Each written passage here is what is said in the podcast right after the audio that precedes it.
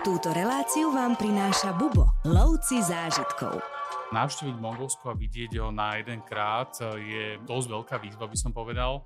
Prečo orlých lovcov? V podstate sú to kmene, ktorí žijú na území Mongolska a využívajú práve orlice na lov sme išli trekovať ľadovcom a horám, ktoré to označujú teda ako 5 svetých. A z toho ten najvyšší je práve najvyšší kopec Mongolska, ktorý sa volá Huiten.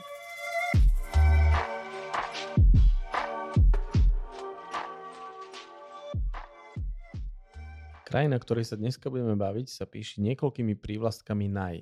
Napríklad najväčšia krajina na svete bez mora, alebo jej hlavné mesto je najchladnejším hlavným mestom na svete. Tých naj je tam niekoľko, ale o nich nám viacej porozpráva môj kolega Robo Taraba, ktorý si opäť našiel čas. Čau Robo. Ahoj Martin, čau. Robo, teba si možno viacerí spájajú u nás so Škandináviou, pretože tam sa ty dosť pohybuješ, ale ja viem, že aj Ázia je tvoj veľmi obľúbený región No a Mongolsko sa dá radiť aj do tohto regiónu a viem, že si tam bol viacejkrát, odsprádzal si tam niekoľko zájazdov, tak povedz vyklop, že Mongolsko a ty, ako dlho tam chodíš a koľkokrát si ho približne navštívil, lebo viem, že aj toto je jedna, jeden z tvojich obľúbených zájazdov. Tak celkovo Ázia je takým môjim obľúbeným regiónom, ktorý navštevujem už roky. A Mongolsko je takým, uh, takou špecialitkou troška. Asi si to nehodí každý do Google, kto chce cestovať. Presne tak, nie je to ako uh, Tajsko alebo povedzme Indonézia, Bali. Uh, Mongolsko je obrovitánskou krajinou, ktorá má cez 1,5 milióna km štvorcových a uh, žije tam iba niečo okolo 3,5 milióna ľudí, že menej ako Ježiš, na Slovensku. To musí byť krásne. Je to krásne, áno. Uh, rozhodne je to krajina, teda, kde potrebujete mať dobrého partnera, o ktorého sa opriete a nevybavíte si veci no, len tak, že priletím a zoženiem si nejakú agentúru a, a idem pocestovať Mongolsko.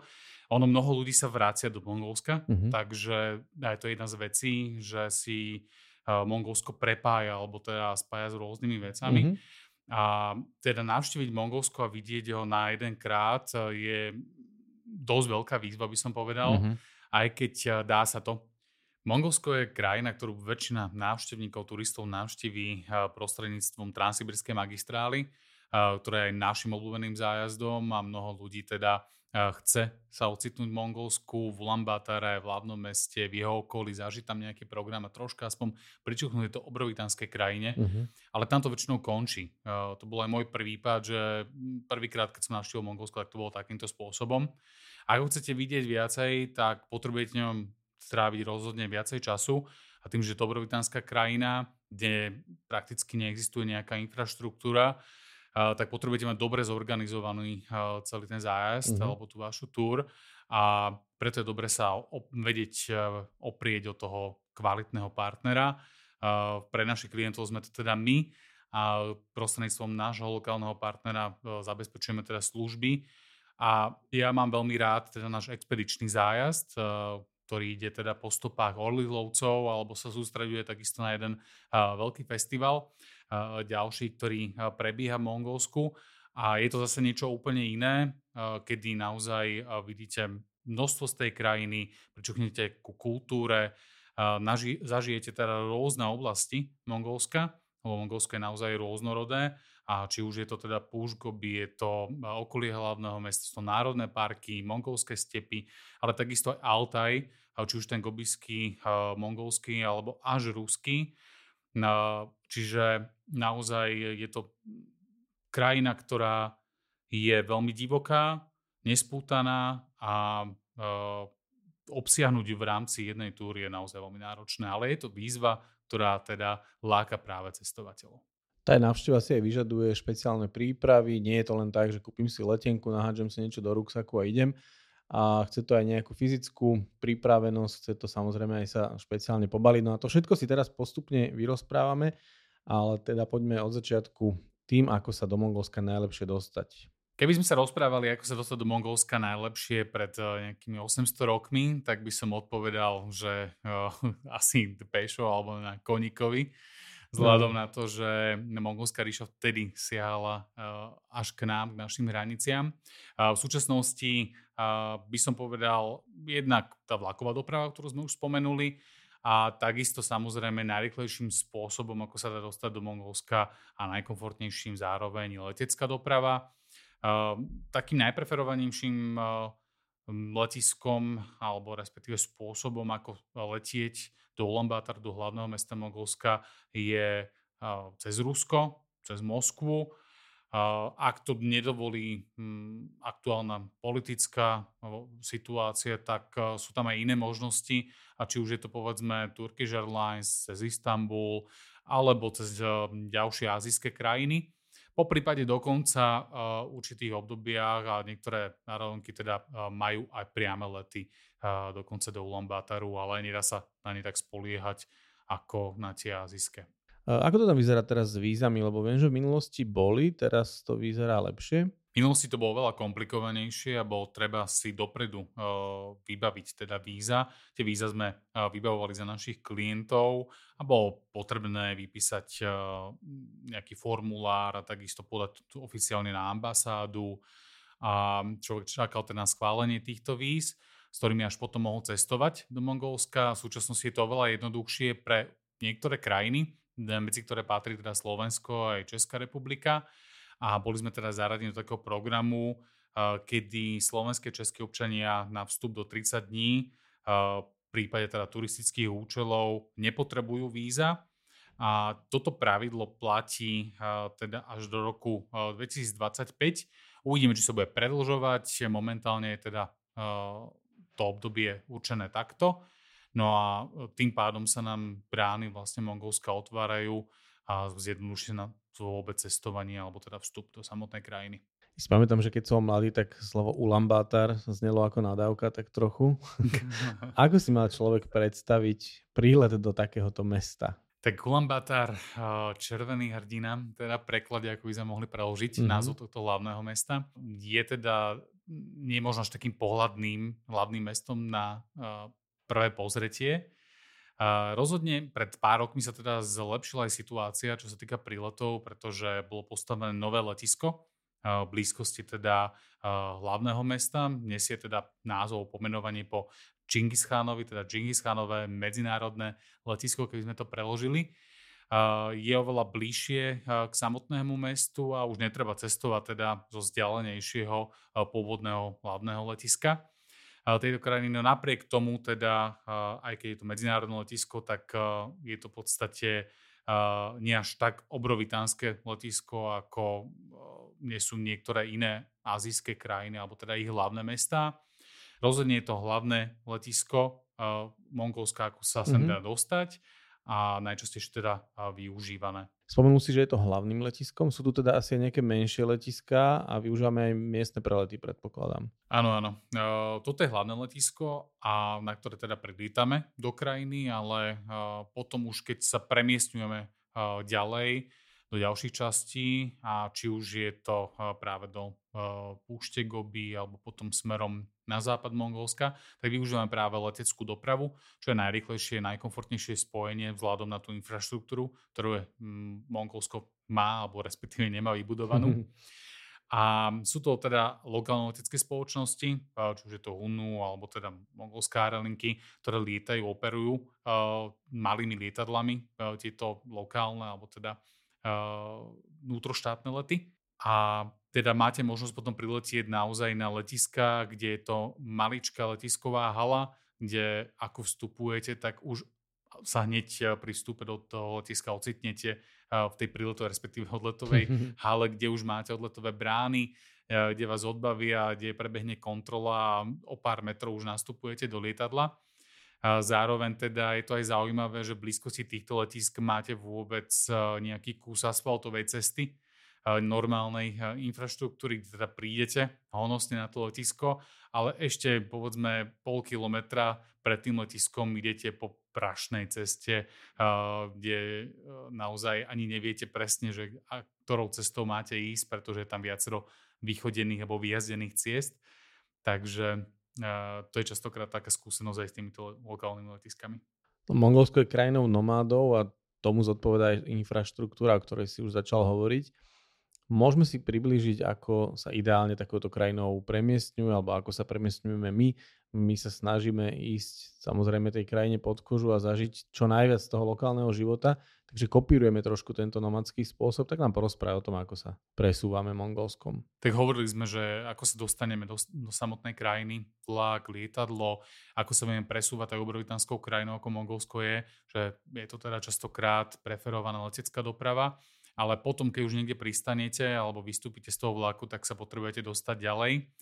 Ak eh, sa nachádzate v blízkosti nejakého mesta, tak eh, je to automobilová doprava, najčastejšie možno nejaké mhm. mikrobusy. Mm-hmm. A ako náhle ale opúšťate troška civilizáciu, čo my na našich zájazdoch robíme a ideme práve za tou nádhernou, nesputanou mongolskou prírodou, tak potrebujete mať naozaj kvalitné auto. No oprieť sa môžete už aj o rúske uazy a teda také tie klasické uh, mikrobusy, uh, ktoré nájdete práve v, tomto, v tejto časti sveta uh, Ázie, ktoré sú preferovaným spôsobom častokrát jednak prekonajú mnohé prekážky, no. sú ľahko opraviteľné, čo je no, ich veľká výhoda, presne. že keď sa niekde niečo stane, tak naozaj pár nástrojov a človek, ktorý pozná to auto, tak ho vie veľmi jednoducho opraviť. Po prípade ne, na, tie najdôležitejšie náhradné diely si vezie stále so sebou. Naša kolegyňa Katka Lišková mi rozprávala, že na Kube dokážu Kubanci urobiť súčiastku do Žigulaka aj z dreva. Samozrejme je dočasná, kým dojdeš do ďalšieho servisu, ale dá sa aj takto. Presne, tu asi platí, e, čím menej elektroniky v tom aute, tým lepšie. Samozrejme, možno aj komfort je iný v týchto autách, ale tu nastupujú potom azijské autá, ako mm-hmm. sú mhm. Toyoty a podobne, ktoré sú naozaj dobre vyzbrojené a vybavené teda na tieto podmienky.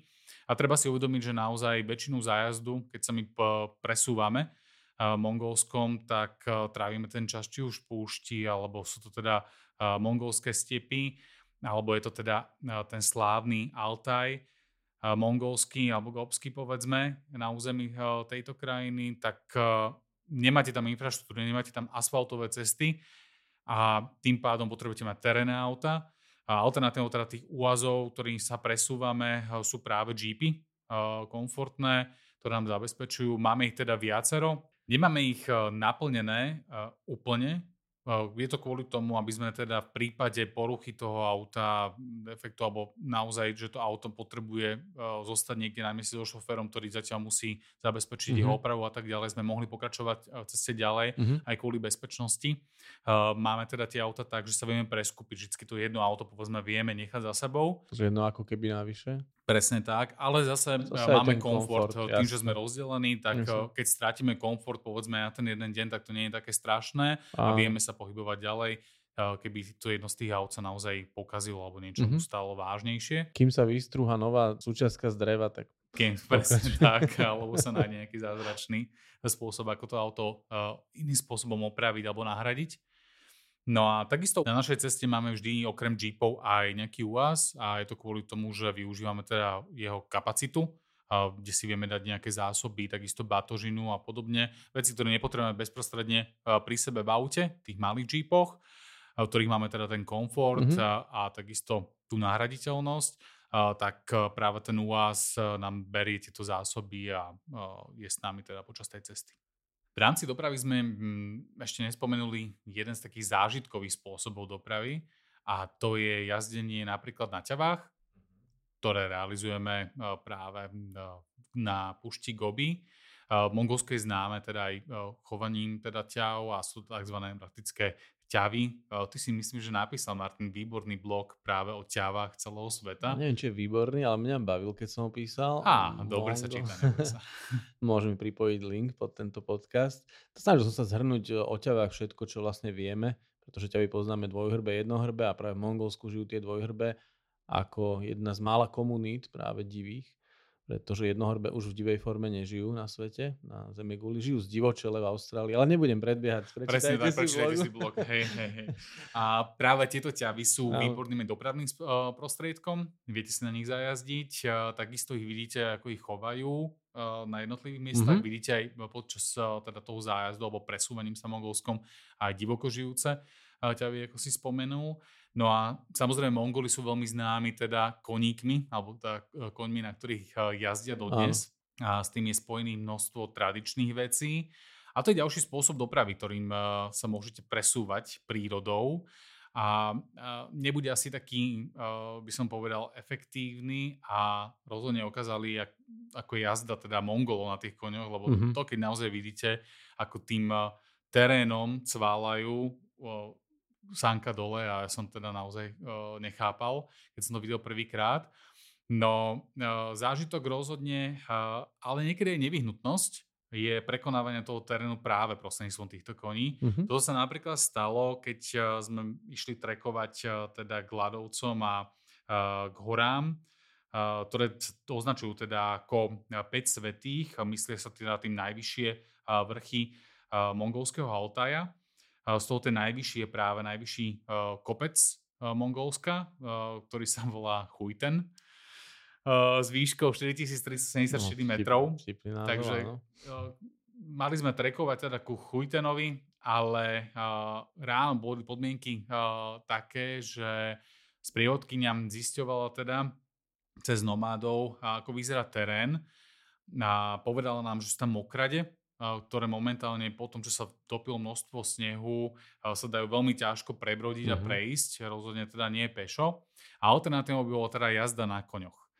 Tak ja som teda sa toho hneď chytil, hovorím, výborne, ulovíme zážitok, mm, mm. zorganizujeme to. A nakoniec teda sme nešli úplne všetci zo skupiny. A paradoxne dvaja ľudia, ktorí vedeli dobre jazdiť na koňoch, povedali, že oni nejdu. A sa tak čudoval, že prečo, hovorím, dobre. Uh-huh. A ja sa tedy pýtal sprievodkyne, že či teda vieme ísť aj niektorí na koňoch, tí, ktorí sme v živote nejazdili, lebo sedeli sme raz na koni. Ona tak pozerala na mňa, pokýval tak azijsky to hlavou, kedy vám nevie povedať, že nie, ale naznačujú vám teda, že to nie je úplne najlepší nápad. A ja hovorím, nie, to dáme. Tak zburcoval som zvyšok skupiny, priviezli nám teda koníky a naozaj veľkou výhodou bol, že tie kone boli zvyknuté na turistov a boli mm-hmm. ako keby samo ovládacie, čiže naozaj toho ten kôň robil to, čo mu povedali, mm-hmm. ale tí Mongoli, ktorí s nami išli. A nehrozilo tam nejaké zhodenie z toho e, konia a podobne, ale prekonovali sme na nich, e, na tých koňoch naozaj dosť nehostinný terén a keď som sa pýtal, že koľko to bude trvať, tak sprievodky hovorila, tak 3-4 hodinky by to malo trvať, tá no, celá dosť. trasa. A už vtedy som si hovoril, že no nie je to úplne málo, uh-huh. no nakoniec sme sa vrátili po 6,5 hodine. Uh-huh.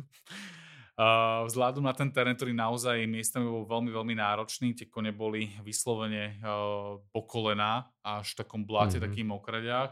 Ale tie výhľady boli neskutočné a na záver teda uh, cesty uh, k tým piatým svetým stáli naozaj za to. A je to jeden z mojich top zážitkov, na ktoré teda spomínam. Rozhodne aj tie najbližšie dni som na to veľmi spomínal, keď som chodil ako taký cowboy alebo káčer. bola, hej? Na široko presne, svalovica totálna ale uh, úžasný zážitok a odporúčam každému jednoducho tú mongolskú prírodu zažiť práve z chrbta uh, koňa. Ja by som odporúčal aj pokiaľ sa dá aj vyskúšať si ťavu a práve ten rozdiel je zaujímavý, pretože keď sedíš na koni, tak máš ten krk blízko, je to tak, tá hlava toho konia je väčšia, je blíž, bližšie a keď si na ťave, tak je pre tebou taká iná, iná panoráma. Ten dlhý, dlhý ťavý krk. Ťavy sú všeobecne fascinujúce zvieratá. Presne, tam je púšťa, chcel, chcel som len povedať, že keď si povedal, že na čo všetko sa ťavy dajú využiť, tak beduíni a ľudia, čo ťavy chovajú, ich vedia využiť z nich vlastne 99% e, ťavieho tela, alebo teda ťavy sa dá využiť. Takže fascinujúce zvieratá. To sme aj my využívali. Dokonca aj to, čo tie ťavy nie, nepotrebujú Presne. a zanechávajú za sebou, tak v niektorých častiach sme tým kúrili. Presne tak, výborne. Takže aj o, to, hoří. aj o tomto píšem. hoří. Áno, lebo, lebo ťava totiž to využíva stravu maximálne efektívne, takže to, čo z nej vypadne, už naozaj nepotrebuje, tak ako si povedal. To je už to posledné a to potom horí ako uhlie. No dobre, poďme ďalej. Sám si povedal, krajina nemá infraštruktúru, alebo to je veľmi jednoduchú a my sa potrebujeme presúvať. Spomenul si slovo komfort, na ktorý asi pri ubytovaní treba zabudnúť. Je to tak. Um, ubytovanie na tomto zájazde, alebo teda keď ste spoznávať celé Mongolsko, mám expedičný raz a väčšinu našej cesty sa pohybujeme teda uh, po zlej infraštruktúre mimo civilizácie a tomu teda aj zodpoveda naozaj to ubytovanie. Lepšie povedané, hm, neexistuje tu nič lepšie. Teda nie, že by sme teda nejakým spôsobom nedopriali našim klientom to najkvalitnejšie, práve o to sa snažíme. A sú to častokrát či už prostredníctvom nášho lokálneho partnera nejaké rodiny, ktoré hm, prenajímajú povedzme mm-hmm. niektoré zo svojich jurt alebo chát, alebo takisto využívame teda jurtové kempy na tých komerčnejších miestach, uh-huh. ale keď sme napríklad v Ulambatare, tak tam sa snažíme na, naozaj mať maximálny komfort, aj keď sa jedná o expedičný zájazd a to v tej podobe, že e, v hlavnom meste využívame 5-hviezdičkový hotel e, kempínsky. Tam tá koncepcia je tak, že na začiatku a na konci si ten luxus doprajeme, ale e, samotná tá expedičná časť, je to proste expedícia. Tak Presne tak. Človek nemôže očakávať naozaj veľký luxus. Človek, keď priletí aj na ten zájazd, má za sebou teda nejakú tú cestu, v tom lietadle, ide rovno na program a potom sa potrebuje kvalitne vyspať, odpočinúť si a pripraviť sa na tú expedíciu, tak naozaj ocení ten prvý deň, tú prvú noc, teda ten kvalitný hotel. Takisto, keď sa potom vraciame späť z púšte Goby do hlavného mesta, z ktorého potom prelietame na západ, tak opäť využívame tento kvalitný hotel uh-huh. a snažíme sa teda pre našich klientov potom aj na západe Volgy prostredníctvom nášho partnera zabezpečiť aj hotel, jednoduchší, ale predsa len je to lepšie mať hotel, kde má človek tečúcu vodu, toaletu na izbe a podobne. A potom uh, je to naozaj zážitkové. Treba to tak brať, že to ubytovanie je samotné zážitkom, preto je to teda označené ako expedícia. Treba sa pripraviť na to, že budete spať spoločne v jednej veľkej jurte, mm-hmm. kde si budete kúriť, kde teda musíte fungovať ako taký tím. To znamená, niekto v noci musí stať, priložiť troška do tej mm-hmm. piecky, aby naozaj sme tam nepomrzli nad ránom. Od nášho lokálneho partnera máme naozaj kvalitnú výbavu v podobe teda naozaj dobrých teplých spacákov. My našim klientom vždy hovoríme, zoberte si ešte váš spacívák, no. ktorý vám zabezpečí teda hygienu a takisto ešte lepší komfort. Najhoršom teda si ho troška rozopnete. Uh, takisto teda sú to kvalitné uh, karimatky, uh, vankuše, ktoré máme k dispozícii. Tie cestujú teda stále s nami v rámci zájazdu.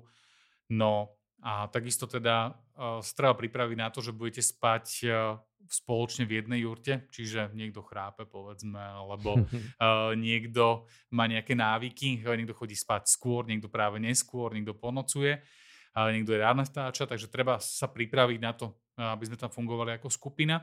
Uh, zároveň najlepšie je určite mať so sebou štuple do uší, ak vám prekážajú ostatní ľudia v jednej miestnosti alebo v jednej jurte.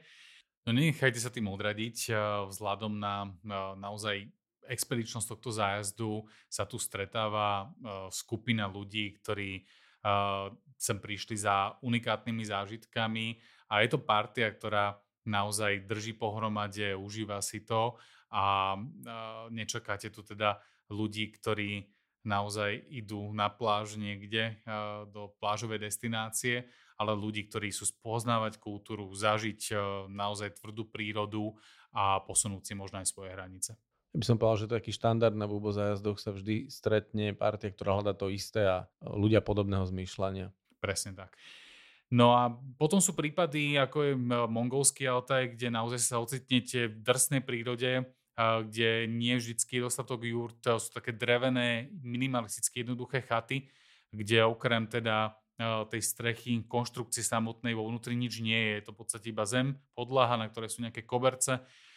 Tam sa dajú karimatky, rozloží sa teda spanie a prespáva sa. A ten zážitok z toho je o to autentickejší, pretože naozaj v bezprostrednej e, blízkosti tej prírody ráno, keď otvoríte mm-hmm. dvere na tej chatke alebo na tej jurte, zacítite ten e, čerstvý ranný vzduch No, tak je to naozaj uh, úžasný zážitok, čiže necestujete z nejakého hotela, z nejakého mesta niekam do prírody, ale vy v nej priamo ste. Ja len doplním, že na väčšine našich zájazdov je možnosť mať vlastnú izbu, alebo sa teda doubytovať s nejakým e, klientom, ktorý je rovnakého pohľavia. Pokiaľ sa taký na zájazd e, hlási, tak vás doubytujeme automaticky.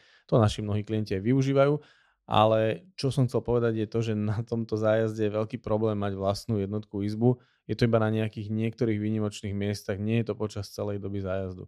Ako si povedal, tuto je to s komfortom oveľa, oveľa ťažšie. Presne tak, ťažko zabezpečíte naozaj samostatnú jurtu na mieste, kde je iba jedna alebo dve veľké jurty, kde sa spí. ale ide to na častiach zájazdu, teda v hlavnom meste, alebo tam, kde máme hotely, tak tam vieme využiť teda aj toto, že klient testuje na zájazd sám, preferuje vlastnú izbu, vie si ju tým pádom dopredu priplatiť a potom povedzme, keď spíme v jurtových kempoch, čo teda nie je jedna veľká jurta, sú také menšie jurty, ktoré sú vlastne koncipované pre dvojicu alebo trojicu, tak tam teda sa spia klienti buď teda samostatne, alebo spia teda ako sú doubytovaní, alebo po prípade ako sa rozhodia v rámci toho zájazdu. Variantou by mohlo byť zobrať si vlastnú jurtu, ale my práve, že odporúčame sa zbaliť na ľahko. Tak nám niečo teraz povedz, pretože asi aj to balenie na takúto expedíciu bude trošku iná ako niekde k moru do Ázie. Presne Martin, ako si spomenul, ak chcete Mongolsko vidieť eh, naozaj detailne a idete na expedičný zájazd, tak sa potrebujete dobre zbaliť. Potrebujete byť pripravení na všetky možné varianty, ale zároveň uh, nesmiete mať veľa vecí. Uh, vzhľadom na tú dopravu, o ktorej sme hovorili, v rámci zájazdu sa presúvame s našimi súkromnými autami, jeepmi tú batožinu máme kam dať, ale máme na zájazde aj prelety, čo sú teda malé letecké spoločnosti, v rámci ktorých je limitovaná batožina, častokrát do nejakých 13-15 kg. Zvýšok teda si musíte veľmi draho priplácať a zároveň nechcete sa trepať s nejakým kufrom na zájazde, kde spíte v rôznych podmienkách Čiže preferovaným spôsobom, do čoho sa zbalíte, je nejaký ruksak alebo nejaká taška, ktorú si, nejaký duffelbag, ktorý si viete hodiť aj na chrbát, po prípade preniesť z auta do jurty aj nejakých 200 metrov, povedzme, kľudne aj do kopca, podľa teda tých podmienok, aké tam sú. Zároveň teda potrebujete mať batožinu, ktorej si viete udržiavať nejakú organizáciu. Keď máte napríklad mokré veci, lebo ste zmokli alebo ste sa niekde namočili, tak uh, potrebujete ste veci vedieť oddeliť. Čiže to je jeden z, zo spôsobov, ako uh, hovoríme aj našim klientom, zoberte si nejaké igelitové vrecia, do ktorých ste veci viete dať, rozdeliť si ich povedzme. Po prípade sú to také menšie tašky, ktoré sa dneska využívajú, keď si viete oddeliť funkčné prádlo od nejakej teplej vrstvy, od spodného prádla a tak ďalej. Mať v tom stále nejakú organizáciu a poriadok. No. Vrece inak dobré, aj keď teda prší, tak si zachrániš tie veci pred tým samotným dažďom, že ti nezmoknú. Aj na to je, síce tie moderné ruksaky majú tie protidažďové pláštenky, ale zase niekedy je dobre to naozaj, že bezstarostne nahádzať do vreca a treba na noc alebo podobne. Presne tak. A takisto, keď máte tie špinavé tie veci a teraz alebo... sa vám môže stať, že naozaj budete odplata alebo tak ďalej, aby si nezašpinili tie ďalšie veci, ktoré už tam máte uh, v tom uh, ruksaku alebo v tom batohu. No, zároveň teda mm, je dobré si nezabudnúť tie najdôležitejšie veci, ktoré potrebujete mať a to je teda kvalitné oblečenie. Naozaj dnešné technológie v rámci toho trekkingového oblečenia alebo expedičného išli tak dopredu, že tie veci sú veľmi ľahké, sú odolné a je to super.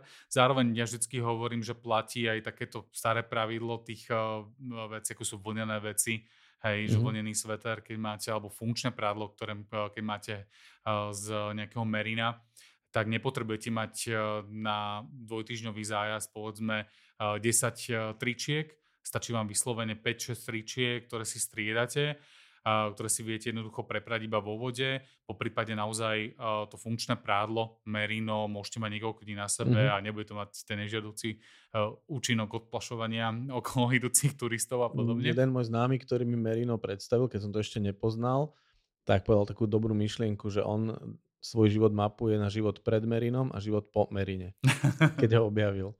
Je Určite. to naozaj úžasný materiál. Presne tak a zvlášť pre tých, ktorí trekujú a nosia si vlastne tú výbavu celý čas na chrbte, tak to ocenia veľmi, že musia mať veľa vecí a pritom uh, ich vedia používať naozaj celý čas bez problémov. Potom samozrejme nejaká uh, kvalitné, nepremokavé, neprefúkavé veci, aby ste mali a zase vrstvenie, ktoré je takým základom uh, všetkých, uh, by som povedal, ciest do rôzneho počasia A či už v Mongolsku budete teda tých letných mesiacov, kedy bude aj teplejšie, treba sa pripraviť rozhodne celoročne na veľké výkyvy medzi dňom a nocou. Tie teploty naozaj veľmi klesajú. Ja si pamätám, keď sme sa zobudili v mongolskom Altaji jedno ráno, tak ja som prvý vychádzal von z jurty, odrnul som teda také tie drevené dvere na tej jurte a tam na rohoži pred dverami bol schúlený Dunčo, ktorý sa tak iba postavil, radostne na mňa pozrel, začal trepať chvostom a otriasol sa od snehu. A ja som tedy rozlepil oči, pozrel som sa doprava, doľava a celá tá krajina, ktorá bola zelená deň predtým, bola kompletne zasnežená. Nejakou hrubou vrstvou, ale normálne Hej. troška nasnežilo a teplota bola proste okolo nuly, niečo pod nulou. A vtedy som si povedal, že fúha, dobre, dneska bude asi chladnejšie. Ráno bolo chladné a priebehu dňa zase sme sa pohybovali niečo na 10 stupňov v teplotách, takže treba sa pripraviť na tieto výkyvy a vrstvenie, kvalitné zateplenie, či už sú to nejaké flixové bundy, ten vlnený sveter, paperová bunda tenká rozhodne, to sú veci, ktoré sa vám určite zídu. To je oblečenie, by som povedal. Uh, obu, to je základ, pretože v rámci tohto zájazdu, alebo keď ste v Mongolsku a pohybujete sa naozaj uh, v krásnej prírode, tak s nej chcete troška pričuchnúť bližšie, uh, chcete sa absolvovať nejaký trekking, chcete sa v tej prírode pohybovať, takže treba mať komfortnú obu, to znamená rozchodené topánky, no. žiadne, že kúpil som si topánky teraz jo, nové a idem si dať prvýkrát na seba, jo, nie je dobré. Uh-huh.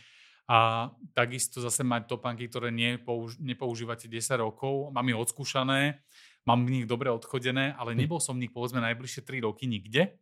A tak to nie je dobrá obuv tiež, lebo to, tie topánky si dáte na seba, prejdete 2 km a zrazu sa vám odlobí povedzme mm-hmm. spodná pod, uh, podrážka, pretože tá únava materiálu a všetko a čas hrá rolu rozhodne v týchto veciach. 20 rokov vydržali a teraz sa mi pokazili. Áno, neuveríš. Presne. Myslím, že všetci sme to asi zažili, alebo, alebo sme boli pri niekom, do toho, komu sa to stalo a tiež nechápal, tak dobre slúžili a zrovna teraz, no teraz mm, prišiel Ja som čas. čerstvo túto jesennú sezónu hubársku, mm-hmm. som jedný zničil práve po pár rokoch. No. Hej, stáva sa to. Ja, my máme inak veľmi pekne spísané také dobré tipy. Dáme aj potom link pod tento podcast na, na náš web, kde sa dajú nájsť všetky tieto informácie a a hlavne sekcia batožina je dosť dobre prepracovaná. Je tam veľmi veľké množstvo dobrých typov. Napríklad, keď si spomenul topánky, tak si je dobre zobrať nejaké náplaste, lebo sa ti môžu spraviť otlaky po dlhšom chodení. Presne. Ale nejaký kus obvezu, čiže aj lekárničku treba trošku umnejšie, by som povedal, zostaviť na, takýto, na takúto cestu. Je dobre si niektoré veci zazálohovať, keď niekto dioptrické okuliare, keď si v civilizácii rozbijú sa, ti kúpiš si druhé, keď si ale niekde v prírode padnú ti na skalu, nekúpiš si druhé. Čiže máme to tam veľmi dobre, mm, veľmi dobre spísané, ale kľudne ešte vypichni nejaké veci, ak ti napadnú. Pár, čo mi napadne, tým, že to je expedičný zájazd, tak potrebujete mať nejaký vlastný úterák, nebudete vláčiť so sebou nejakú veľkú frote osušku, ale dneska sú to naozaj tie mikrovláknové uh, malé spratné úteráčiky, uh, takisto rukavice, čiapka, tým mm-hmm. teplým veciam ešte mi napadlo aby sme nevynechali v neposlednom rade veci, ktoré nám spríjemnia cestu, čiže nejaké tie hygienické veci, bez ktorých si neviete predstaviť každodenný život, ale aj repelent proti hmyzu, aj keď vám nehrozí malária alebo niečo podobné, tak ten hmyz vie byť dotieravý. Tenký spacák, spacáky tam na tej expedícii máme, alebo aj keď teda idete takto do prírody tak a máte kvalitného partnera, tak výbavu máte, ale z hygienického hľadiska je to príjemnejšie spať vo vlastnom. Čiže dáte sa do tenkého spacáku a v ňom vleziete práve áno, do toho veľkého áno. spacáku teplého. No a potom vreckový nožík, fláška termoska. Mi sa veľmi ináč páči. Vreckový nožík sa mi veľmi páči, lebo to by si väčšinou klientovi povedal, že to prosím ťa nechaj doma. Nie? Aby to na letisku potom si to zabudnú dať z áno, treba do veľkej Si potom to pripomenúť pred odletom zase, alebo pred, pri tých preletoch, že ten vreckový nožík, ktorý máme celý čas, či už priamo v nohaviciach, vo vačku, alebo v ruksaku, treba dať do tej veľkej batožiny. Ale ak teda niekto nosíva vreckový nožík alebo chce nosiť, napríklad ja nosievam bežne u seba, ale keď cestujem, tak si ho musím vždy vyberať a už som ho raz zo tu posielal domov poštou. Ale teda toto je zájazd, na ktorý si nožík zoberte, ten sa vám tam zíde. Určite. A takisto sú to nejaké tie lieky, ktoré, ako si spomínal ste, mimo civilizácie nie je za rohom lekáren, kde si viete dokúpiť niečo základné. A treba mať teda tieto zásoby so sebou. Podľa mňa ešte dobrý typ je čelovka na takúto cestu a samozrejme nejaká zásoba energie, myslím tým batérie. Čiže nejaké externé nabíjačky alebo powerbanky, dneska tomu hovoríme. Čiže mať proste niečo, čo ti na cestách zachráni techniku, keď chceš nabiť. Presne tak. Ty sám si fotograf, takže ty by si si určite zobral náhradné baterky a nabíjačky. Určite aj v tom chladnom v počasí sa vám to rýchlejšie, rýchlejšie vybíja, vybíja v noci. A povedzme, v jurtových kempoch v Gobi máte normálne zástrčky v tej jurte, čiže mm, sa mhm, dobijete, čo je super. Ale nie všade samozrejme, potom keď spíme už v tých veľkých jurtách alebo v tých chatách, tak tam absolútne nie je voda, elektrika, elektrina nič. Ale zase dobré, dobrým radu ešte je možno tým, že máme auto k dispozícii, tak mať takú tú redukciu eh, na USB do zapalovania uh-huh. auta, kedy sa viete dobiť priamo v aute alebo si dobiť povedzme tú powerbanku, ktorú uh, potom viete využívať počas cesty. No a výhodou teda je, keď budete aj na hoteli, tak si bez problémov nabijete veci, ten telefón, po prípade baterky do foťáku, do kamery, pretože zástrčky sú rovnaké, ako u nás nepotrebujete. Žiadnu redukciu. A mne sa ešte celkom páči jeden typ v rámci batožiny, ktorý tiež uvádzame na našom webe, pretože Bubo dlhodobo a dlhé roky podporuje nejaké charitatívne projekty a ak teda máte doma nejaké veci, nejaké, ja neviem, pera alebo nejaké darčeky, ktoré by mohli deti, s ktorými prídeme do styku počas našich ciest potešiť, tak ich kľudne pribalte domových miest nebudete. Presne tak, to je určite pekné, aj to spraví niekomu radosť a zároveň aj my máme dobrý pocit z toho. Ja ešte potom odporúčam jednu vec počúvate sprievodcu, eh, ten vždy bude organizovať aj takú tú charitu, teda keď sa niekde zastavíte, tak najlepšie, eh, či už to nejaké sladkosti alebo nejaké drobné darčeky pre deti, tak ich nedávať eh, priamo tým deťom. Nemusí sa vždy každému ujsť, lebo práve jedno z malých detí niekam odišlo a teraz sa vráti neskôr, o, ja nemám nič. No tak najlepšie to je dať vždy rodičom, nech to oni rozdelia, po prípade, aby to boli také praktické veci, ktoré naozaj využijú a aby sme teda nedávali im stále iba perá a sladkosti, ale dali im aj niečo naozaj, čo potrebujú, takže aj to je jedna z vecí, kedy vám sprievodca pomôže na začiatku zájazdu možno ešte niečo dokúpiť a okrem toho, čo ste zobrali povedzme z domu. A dobre je tie darčeky dávať na záver, Uh, lebo predstavte si, že sa vám stane to, že idete teda krásnou mogolskou stepou, zastavíte sa, čo my teda robievame u nejakých nomádov uh, v Jurte, ktorí tam majú dobytok, všetko, mm-hmm. nevideli pomaly v živote Európanov tie deti. A teraz tam prídete ako turisti a začnete sa s nimi zoznamovať, chcete si ich pofotiť, poto- natočiť na kameru a rozdáte im najprv práve tieto darčeky. A teraz Deti majú v rukách eh, slovenské omalovanky, už majú zastrčené eh, sponky alebo lízatka v ruke a tak ďalej. Či už strácate troška tú autenticitu toho, to či už si nespravíte no. fotky bez tých darčekov, ktoré ste im priniesli. Čiže najlepšie je sa s nimi zoznámiť, dať niečo, troška sa s nimi porozprávať, povedať niečo o našej kultúre, eh, spýtať sa, aký tu život pre nich a tak ďalej. A potom ku koncu im dať práve tieto darčeky. Mm, to je super tip. Ja som len chcel povedať, že záleží aj od krajiny, do akej cestujeme. Keď chodíme napríklad do škôl, sám vie, že to robíme napríklad na Sri Lanke, tak s učiteľmi zase tieto veci organizujeme, čiže Presne dáme väčšinou všetko, čo prinesieme, dáme práve učiteľom a oni to tým deťom porozdeľujú. Veľakrát potom vymyslia nejaké drobné hry, alebo to majú tie deti za odmenu, za to, že niečo napíšu, nakreslia a podobne. Každopádne vždy v každej krajine, v ktorej sa dá toto organizovať, to sprievodca organizuje. Rady na cesty, prehliadky miest a originálne blogy z pera najcestovanejších Slovákov. Každý deň nový blog nájdeš v cestovateľskom denníku Bubo. Klikni na bubo.sk lomitko blog. Dobre, myslím si, že tému Batožina sme celkom obsiahli. Poďme si niečo povedať o strave. Keďže sme sa už bavili, že presúvame sa, všetko si nesieme, máme auto, ktoré nám nesie zásoby, ako to vyzerá so stravou? Zrejme tu nezastavíš hoci kde pri ceste v reštaurácii a nedáš si nejaký dobrý miestny steak. Tak na začiatku ešte áno, práve pri, potom pri lete do Lambátaru.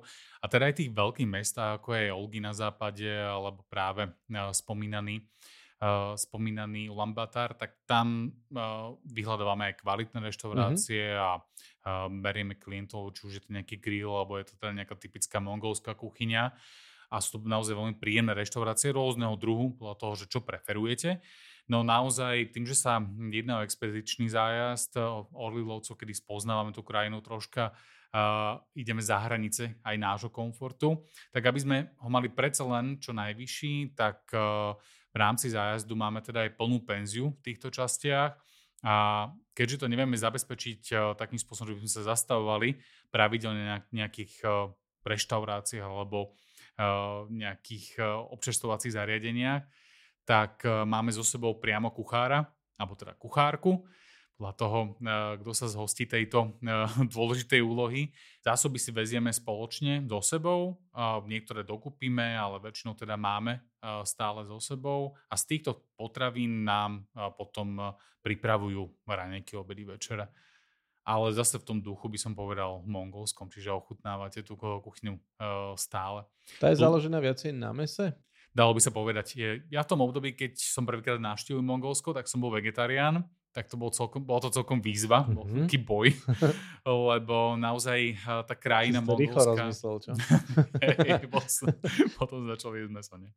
Ale nie, to prišlo až neskôr ale vyslovene mongolská krajina nie je teda stvorená na pestovanie nejakých plodín vo veľkom. Hovoríme teda o nomádoch alebo kmeňoch, ktoré no, chovajú skôr dobytok a to meso, mliečne výrobky a táto strava je v podstate základom. No, aj tým, a... že sa presúvali, aj, aj teda jednak tá krajina tomu nepraje a jednak sú stále v pohybe, alebo teda často sa presúvajú. Presne tak, pestovať. sú to nomádi, polonomádi do dnešnej doby.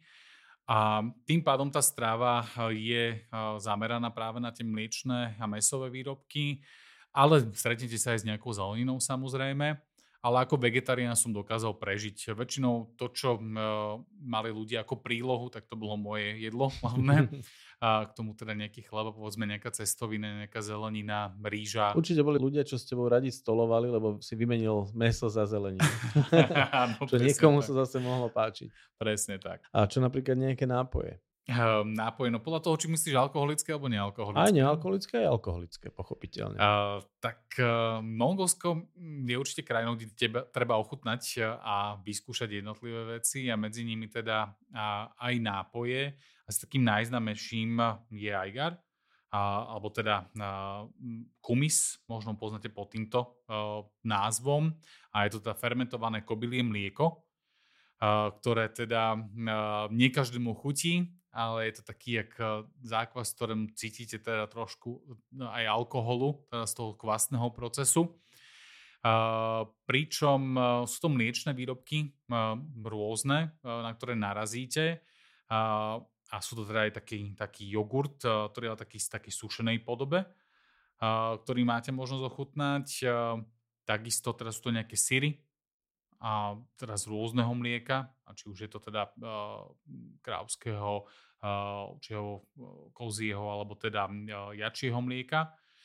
Čiže sú to také uh, rôzne síry, veľmi také tvrdé, uh, vysušené, slané častokrát. No a takou istou špecialitou teda napitie uh, je takisto aj taký slaný čaj, ktorý nie každému úplne chutí, skôr možno pripomína troška aj takú polievku, vlastne teda s mliekom, ale rozhodne teda tento čaj je typickým nápojom a patrí v Mongolsku a treba ho určite aspoň raz vyskúšať. No a to bolo také nealko, by sme mohli povedať, z alkoholických nápojov. Tým, že vplyv Rúska je tam jednoznačný, a je to taká blízka krajina Mongolsku dodnes, tak či už je to vodka, Genghis Khan, alebo rôzne druhy vodky, takisto nejaký koniak, ale takisto aj pivko, ktoré treba určite ochutnať, ak máte radi pivo, tak to si tiež viete dopriať a ochutnať. Napríklad Altingoby je jedno z takých dobrých, alebo, alebo hm, teda spomínaný Genghis Khan, všetko s Genghis Khanom teda je známe v Mongolsku a to je aj vodka teda, alebo koniak takisto je niečo, čo by lovec zážitkov alebo lovec gastrozážitkov určite nemal vynechať, niečo národné alebo niečo typické, niečo bez čoho nemôžeš opustiť Mongolsko jednoducho. Jasné. Také typické uh, jedlo uh, je určite uh, bus, sú to také plnené taštičky, mletým mesom, po prípade takou cibulkou smaženou, alebo teda takisto aj hušur, čo sú také placky zase, plnené baraním mesom, ktoré sa považujú, dá sa povedať, tak, za také národné jedlo alebo jedlá. S týmto sa stretnete naozaj v jednotlivých častiach Mongolska a opäť teda to bude meso v rôznych takýchto podobách a sú aj grily. Napríklad, keď budete v Ulaanbaatar, tak je dobre zájsť na, do niektorého z takých známych grillov, kde si vyberáte rôzne druhy mesa, oni vám ich ugrilujú, k tomu sú nejaké prílohy a to je častokrát aj veľmi vyhľadávaný spôsob stravovania sa Mongolov.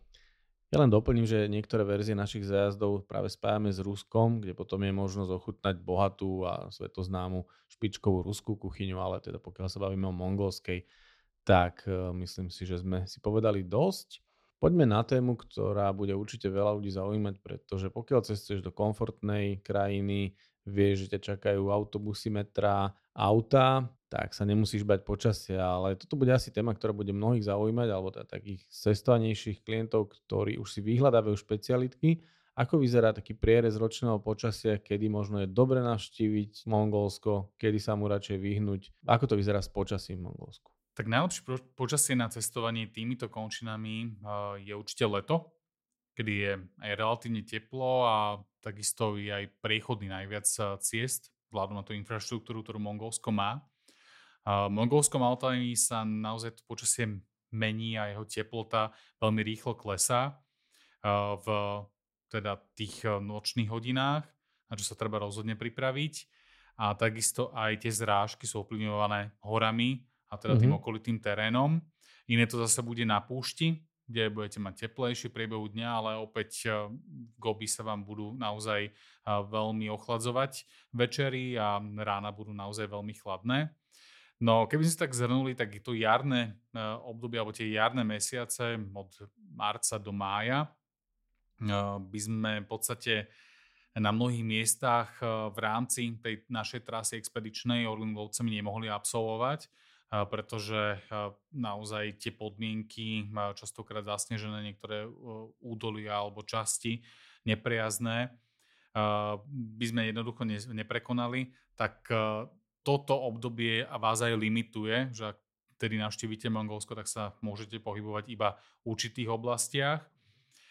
Na to najvyhľadávanejšie obdobie je práve jún až september. To sú mesiace, ktoré sú na cestovanie po Mongolsku a Altaji tými najlepšími mesiacmi. Tedy to počasie je naozaj relatívne príjemné, aj keď už september, koniec septembra naozaj môžete zažiť e, aj e, ranné mrazy, alebo teda môže vám troška nasnežiť. E, môžete očakávať ale v tomto období lepšie počasie ako na jar alebo na jeseň.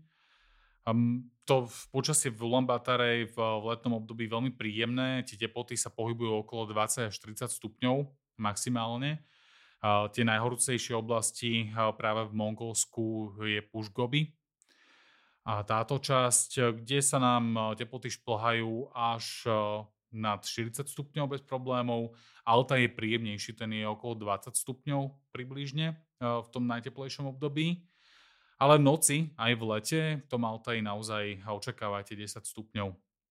No a keď sa tu ocitnete v tom zimnom alebo jesennom období, tak naozaj to kruté mrazy. Ulaanbaatar je začiatkom jesene príjemným mestom, ale potom už naozaj sa veľmi rýchlo ochladzuje. Jeho teploty naozaj padajú strmhlav dole a mnoho ľudí sa aj stiahuje v podstate z tých, tých nomádov v Mongolsku do okolia tých väčších miest, pretože tej stepy alebo teda v tej mongolskej prírode by neprežili bolo by to veľmi náročné vzhľadom na tie podmienky, mrazy, ale aj samotnom Ulaanbaatare naozaj klesajú teploty v zime kúdne po minus 40 stupňov.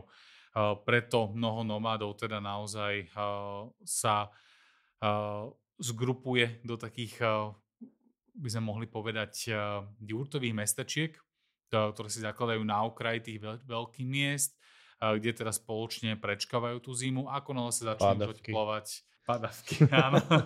Ako sa začne to počasie zase vylepšovať, prichádza jar, tak odchádzajú a to je možno aj taká tá povaha natúra vlastne tých Mongolov, že chcú žiť tej prírode, tým nomadským spôsobom života, ale to počasie a tá príroda je tak krutá a tvrdá, že naozaj sú nútení teda ísť na okraj miest až do miest v tých najťažších obdobiach zimy.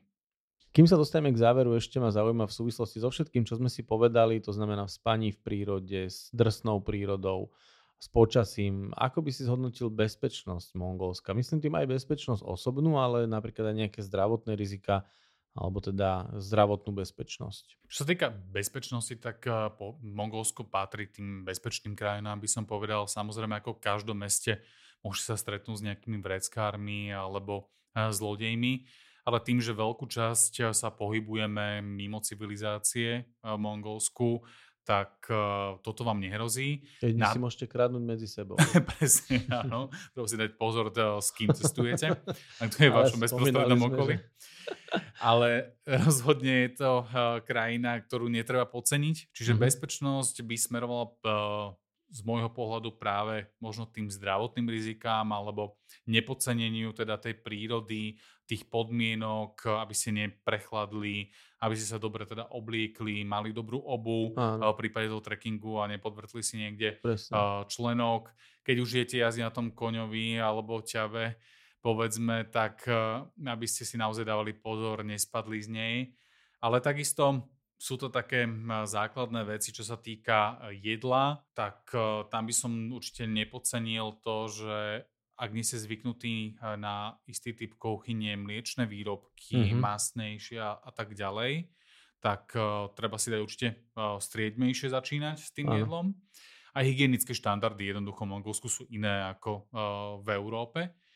No a čo sa týka uh, možno takých nebezpečenstiev, tak uh, keď sa budete pohybovať v blízkosti nejakých uh, osád alebo respektíve uh, nejakých nomadov, ktorí majú psov alebo niekde blízkosti uh, miest, dedín, uh, sú nejaké uh, túlavé psy, ktoré vychádzajú v podvečer, tak na to si treba dať pozor v týchto krajinách. Tie psy nie sú všetky značkované alebo nie sú očkované, že môže sa vyskytnúť nejaký pes povedzme s besnotou a nechcete, aby vás kúsol a podobne. Ja by som možno odporučil tým, čo teda nemajú problém s očkovaním, je dobré mať žltačky, brušný tyfus a takéto veci do krajín s zníženým hygienickým štandardom. Presne také tie klasické, štandardné, základné cestovateľské e, očkovania. Malérie sa nemusíte báť, napriek tomu, že teda s komármi sa nejakými stretnete a s mizom, a vzhľadom na nadmorskú výšku a teploty malária nehrozí ale tiež nechcete byť doštípaní, takže kvalitný repelent. Mm, ešte býva dobrým typom kvapky do očí v takýchto prašnejších krajinách. To tiež občas odporúčame práve pri takomto type zájazdu. Presne tak, kvapky do očí a takisto aj do nosa možno. A e,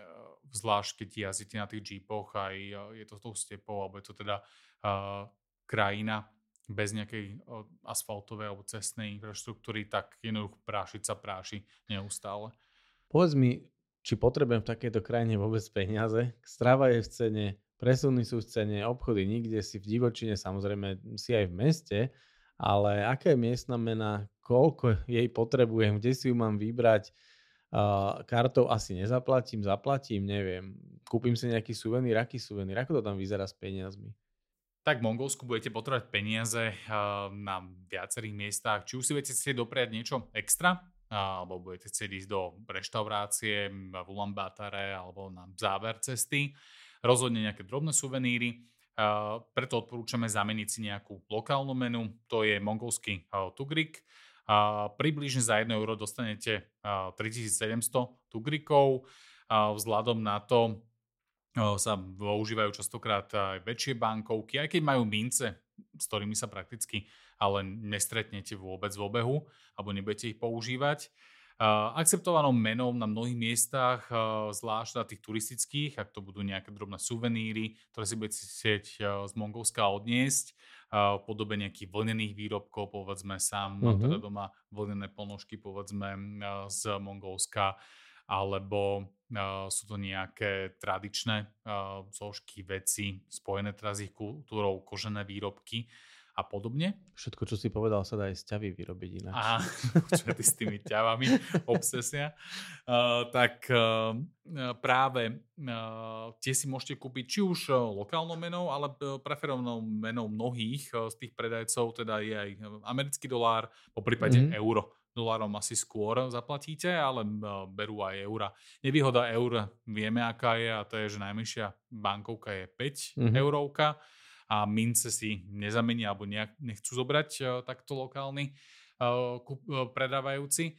Tým pádom dolár je lepšou variantou, pretože máte aj dolárovky alebo drobnejšie. Presne ako hovoríš, že to krajina, kde fungujú tzv. bakšiše, alebo my to voláme tringel, alebo nejaké dýško po česky.